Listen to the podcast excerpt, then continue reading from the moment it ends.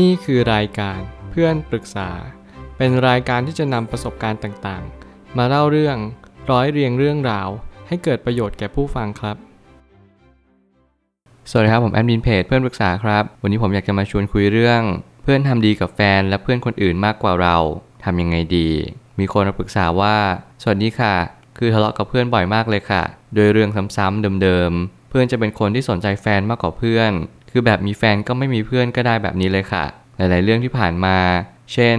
มีครั้งหนึ่ง เพื่อนไม่พอใจที่พี่เลี้ยงจะย้ายออก เราก็เข้าไปห้ามแล้วบอกเพื่อนว่าใกล้จบแล้วทนๆไปก่อนสิ อย่าให้คำพูดของเขามาทำลายอนาคตของเรา พูดไปเยอะมากจนเพื่อนใจอ่อน แล้วพอโทรคุยกับแฟน แฟนเพื่อนก็ถามประมาณว่าไม่ย้ายออกแล้วเหรอ เพื่อนก็ตอบไปว่า ถ้าย้ายออกก็สงสารเรา เราคงอยู่ไม่ได้ถ้าเขาอยู่แบบนี้ คือแบบพูดดีเข้าตัวเองเลยแบบนี้ คือถ้ายังอยากอยู่ก็ไม่ควรที่จะอ้างแบบนี้นะ เพราะเราก็ไม่ใช่ว่าจะไม่มีเพื่อนคนอื่นเลย ล่าสุดวันนี้ออกไปตลาดด้วยกัน ไปซื้อน้ำยาย้อมผมตอนอยู่ที่ร้าน เราก็ถามเพื่อนว่ากล่องละเท่าไหร่ เพื่อนก็บอกว่า 30 บาท เราก็ถามอีกว่า 30 บาทจริง ๆ เหรอ เพื่อนก็ตอบว่าใช่ พอกลับถึงหอเราก็บอกเด็กในหอที่สั่งซื้อว่า 30 บาท พอผ่านไปสักพัก เพื่อนก็บอกว่าเด็กอีกคนบอกว่า 40 บาท แล้วเราก็ถามเพื่อนว่าไหนตอนที่อยู่ที่ร้าน บอก 30 บาท เพื่อนก็ตอบมาว่าไม่ได้พูด 30 บาท เราก็ถามหลายรอบ เพื่อนก็บอก 40 บาทนะ ไม่ใช่ 30 บาทคำว่า 30 บาท มันยืนยันว่าไม่ได้พูดออกมาเลย ทั้งๆทที่เราได้ยินเต็มสองหู และหลังจากนั้นก็ไม่คุยกับเราเลย คุยแต่กับเพื่อนอีกคน จนหลายๆครั้งเราก็คิดว่าเขาเห็นเราเป็นเพื่อนไหม หรือเราเห็นเขาเป็นเพื่อนอยู่คนเดียว คือกับเพื่อนคนนี้เคยทะเลาะแล้ว เลิกเป็นเพื่อนกันมาสองรอบแล้ว เพื่อนมีนิสัยที่ไม่ค่อยแคร์คน แบบเธอโกรธไม่พอใจฉันเหรอ นั่นมันก็เรื่องของเธอสิแบบนี้กับเพื่อนอีกคนเขาแค่งอนก็รีบไปง้อ ที่กับเราไม่เคยสักครั้ง ถ้าเราไม่คุยเขาก็ไม่คุยกับเราเลยค่ะ ทุกครั้งไม่ว่าเราผิดหรือเขาผิด เราก็เป็นฝ่ายเข้าหาก่อนตลอด จนคิดว่าก็เป็นเพราะเขามีแฟน เขาเลยเลือกที่จะไม่คุยกับเราก็ได้ เพราะมีแฟนให้คอยระบาย แต่เราไม่มีแฟน ไม่กล้าเล่าให้คนอื่นฟังด้วย เพราะเดี๋ยวนี้คนเราเป็นเพื่อนกันก็ใช่ว่าจะไว้ใจกันได้ คืนนี้ขณะที่ใจเรายังอัดอั้นอยู่ อยากจะเข้าไปพูดปรับความเข้าใจกัน เขาก็เอาแต่คุยกับแฟน แล้วก็เพื่อนอีกคนหนึ่ง เราควรจะทำยังไงดีคะ จริงๆ แล้วเหมือนเรื่องนี้จะเข้าใจยากสักนิดหนึ่ง แต่ผมคิดว่าจุดจุดหนึ่งที่ผม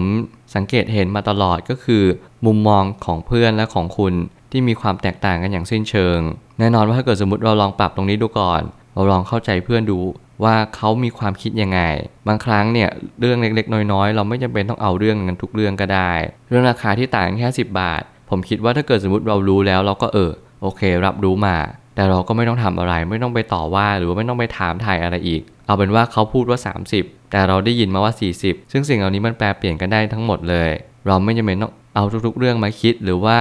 เราต้องมานั่งสังเกตว่าเพื่อนคนนี้เขาเป็นยังไงตลอดเวลา คือบางคนเนี่ยเขาก็ไม่ได้มี ความคิดอะไรมากมาย ส่วนเราก็ไม่จำเป็นต้องคิดอะไรมากมายเช่นเดียวกัน คือหมายความว่า ถ้าเกิดสมมติว่าเขาไม่ได้เป็นคนที่เลวร้ายมากๆ หรือว่าถึงขั้นแบบโอ้โห คบไม่ได้เลย นิสัยแย่มากๆ เราก็ไม่จำเป็นต้องไปอะไรกับเขามาก หมายความว่าแต่ละคนก็จะมีอุปนิสัยหรือว่ามีพื้นเพที่แตกต่างกันไป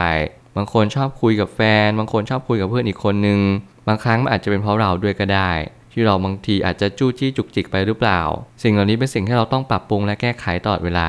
ผมไม่ตั้งคำถามขึ้นมาว่าเราต้องแยกก่อนว่าเขาเป็นคนไม่แคร์คนอื่น เพราะเขาไม่ชอบเรา หรือเพราะว่านิสัยของเขาเป็นแบบนั้น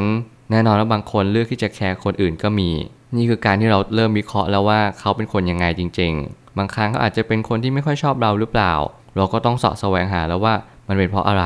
หน้าที่ของเราก็คือพยายามสังเกตให้ได้ว่า เรานั้นมีจุดบกพร่องอะไรบ้าง หรือว่าเรานั้นมีจุดบอดหรือว่าจุดอับอะไร ที่เราพอที่จะแก้ไขและปรับปรุงกันได้บ้าง พื่อนคนนี้เขาไม่ชอบให้เราไปยุ่งกับเขามากหรือเปล่า หรือว่าเขาอาจจะชอบให้คนถามถ่ายเขาบ่อยๆ หรืออะไรแบบนี้เป็นต้นสิ่งนี้คือสิ่งที่คุณจำเป็นจะต้องค่อยๆ สังเกต แล้วก็ปรับตัวเข้าหาเขาให้ได้มากที่สุด การที่จะไปนั่งเถียงกันเรื่องราคากัน แล้วบอกว่าตอนแรกไหนบอกราคานี้ พออีกสักพักเราก็พบว่าราคาที่เพื่อนบอกมันผิดกันอยู่จากราคาจริง ซึ่งบางทีก็ไม่จำเป็นต้องเอาเรื่องกันก็ได้ แล้วเรื่องนี้ผมคิดว่ามันเป็นเรื่องที่ผม อยากจะให้คิดคำนึงสักนิดหนึ่งว่า เรื่องบางเรื่องเนี่ยไม่จำเป็นต้องเอาเรื่องกันก็ได้ แล้วมันก็เป็นแบบนั้นจริง ๆ การที่เราเลิกคบกันไม่ว่าจะเป็นเพื่อนหรือเป็นแฟน หรือแม้คนในครอบครัวก็ตาม การเลิกคบในที่นี้มันไม่ได้หมายความว่าเออเราจะตัดขาดกันไปเลย แต่มันเป็นความรู้สึกลึกๆว่า เราไม่อยากจะคุยกับเขาแล้ว เรารู้สึกว่าเราไม่สบายใจเวลาเราอยู่เขา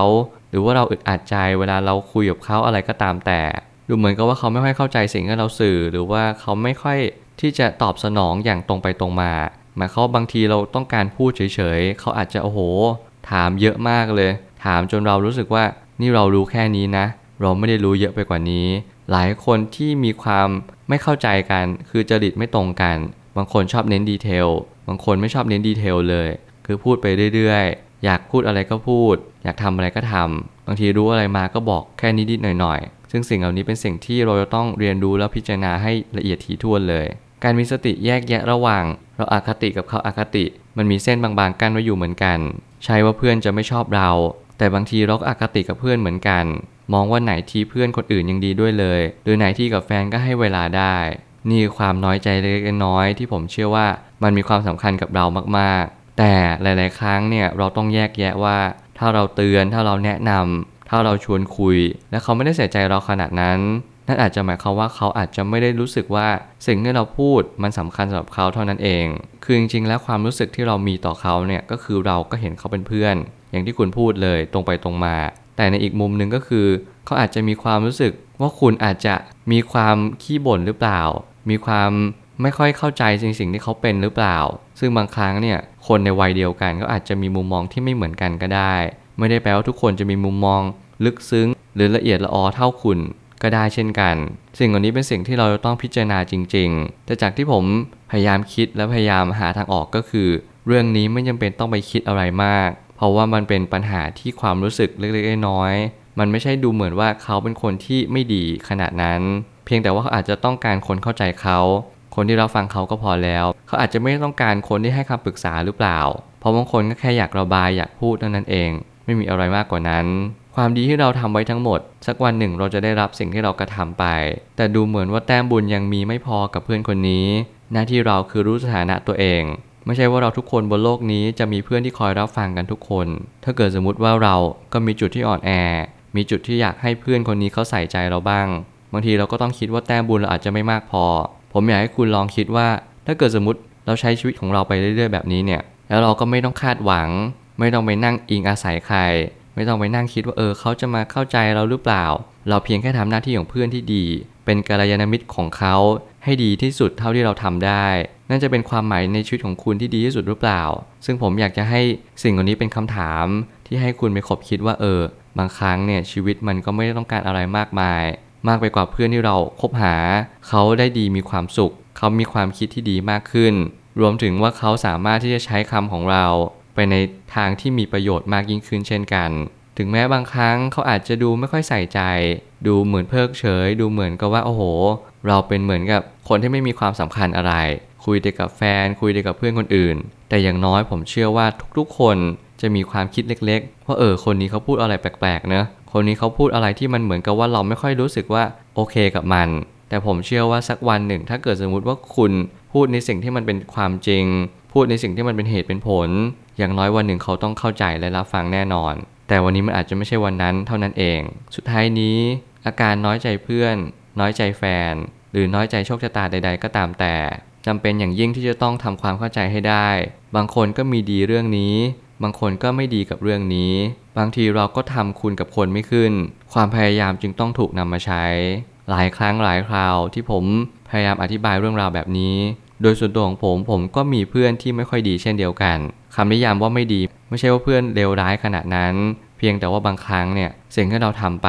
เพื่อนตีความอีกแบบหนึ่ง บางทีสิ่งที่เราเมินเฉย ดูไม่พูดไม่จาเพื่อนก็บอกว่าเออ สนใจแต่คนอื่นเหรอไม่เห็นสนใจเพื่อนในกลุ่มเลย สิ่งเหล่านี้เป็นสิ่งที่ผมเจออยู่บ่อยครั้งมากๆ แต่ผมอยากจะแนะนำทุกๆ คนว่า อยากให้ลองคิดว่าสิ่งที่เราทำถ้าเราไม่ได้มีเจตนาร้ายแรงอะไร เราหวังดีกับเพื่อนทุกๆ คน เพียงแต่ว่าบางทีเราชอบคิด ชอบอยู่คนเดียว ชอบไปหาหรือว่าไปอยู่กับคนที่เรารู้สึกเราสบายใจด้วยบางทีอาจจะเป็นเพศตรงข้ามก็ได้ หรืออาจจะเป็นเพศเดียวกันก็ได้อะไรก็แล้วแต่ ผมเชื่อว่าบางครั้งเนี่ยมีหลายคนที่ไม่เข้าใจสิ่งที่เราเป็น มีหลายคนที่เขากำลังตัดสินเรา ขอแค่เพียงเราไม่ตัดสินตัวเราเอง เราเข้าใจโพสิชันหรือสถานะที่เราเป็นอยู่ บางครั้งเราอาจจะมีความสบายในจุดจุดหนึ่งที่เราไม่ต้องบอกใครก็ได้ สิ่งต่างๆ เหล่านี้เป็นสิ่งที่เราจะต้องหาจุดยืนของตัวเอง เพื่อนไม่แคร์เพื่อนไม่ใส่ใจ บางทีเราอาจจะแคร์เพื่อนหรือใส่ใจเพื่อน แล้วเพื่อนมองไม่เห็นก็ไม่เป็นไรไม่ว่าใครก็ตามจะทำอะไร เราจงรู้สถานะของตัวเราเอง ว่าเราใช้ชีวิตไปเพื่ออะไร เราทำไปเพื่ออะไร การที่เรามาโรงเรียนมามหาวิทยาลัยเนี่ยเรามาเพื่ออะไร นั่นเป็นเหตุผลที่ดีที่ทำให้เราได้ยืนหยัดต่อสู้ในท่ามกลาง ปัญหาอุปสรรคมากมาย แล้ววันหนึ่งคุณจะพบว่าความสุขที่แท้จริงก็คือการที่คุณได้รู้จักตัวเอง คุณได้รู้ชัดว่าการกระทำที่คุณกระทำในทุกๆวันเนี่ยมันส่งผลให้คุณมีความสุข มีความสำเร็จ แล้วก็มีความจันลงใจตามมา นั่นจะเป็นสิ่งที่สำคัญที่สุด วันนี้เรียนรู้เพียงเพื่อประสบการณ์ วันหนึ่งคุณจะต้องเจอคนอีกมากมาย แล้วเมื่อนั้นคุณจะพบเจอว่า เออ การที่เราเรียนรู้สิ่งเหล่านี้ก่อนมันก็ดีเหมือนกัน มันทำให้เราเรียนรู้เรื่องของการเล่นแร่แปรธาตุ การที่เรารู้จักแคร์คนอื่นให้น้อยลง แคร์คนอื่นให้มากขึ้น ใส่ใจคนอื่นให้ตรงจุดมากขึ้น สิ่งเหล่านี้ช่วยให้คุณมีชีวิตที่ดียิ่งขึ้นอย่างแน่นอน ผมเชื่อว่าทุกปัญหาย่อมมีทางออกเสมอ ขอบคุณครับ รวมถึงคุณสามารถแชร์ประสบการณ์ ผ่านทาง Facebook Twitter และ YouTube และอย่าลืมติด Hashtag เพื่อนปรึกษาหรือ f r ร e n d t a l k ด้วยนะครับ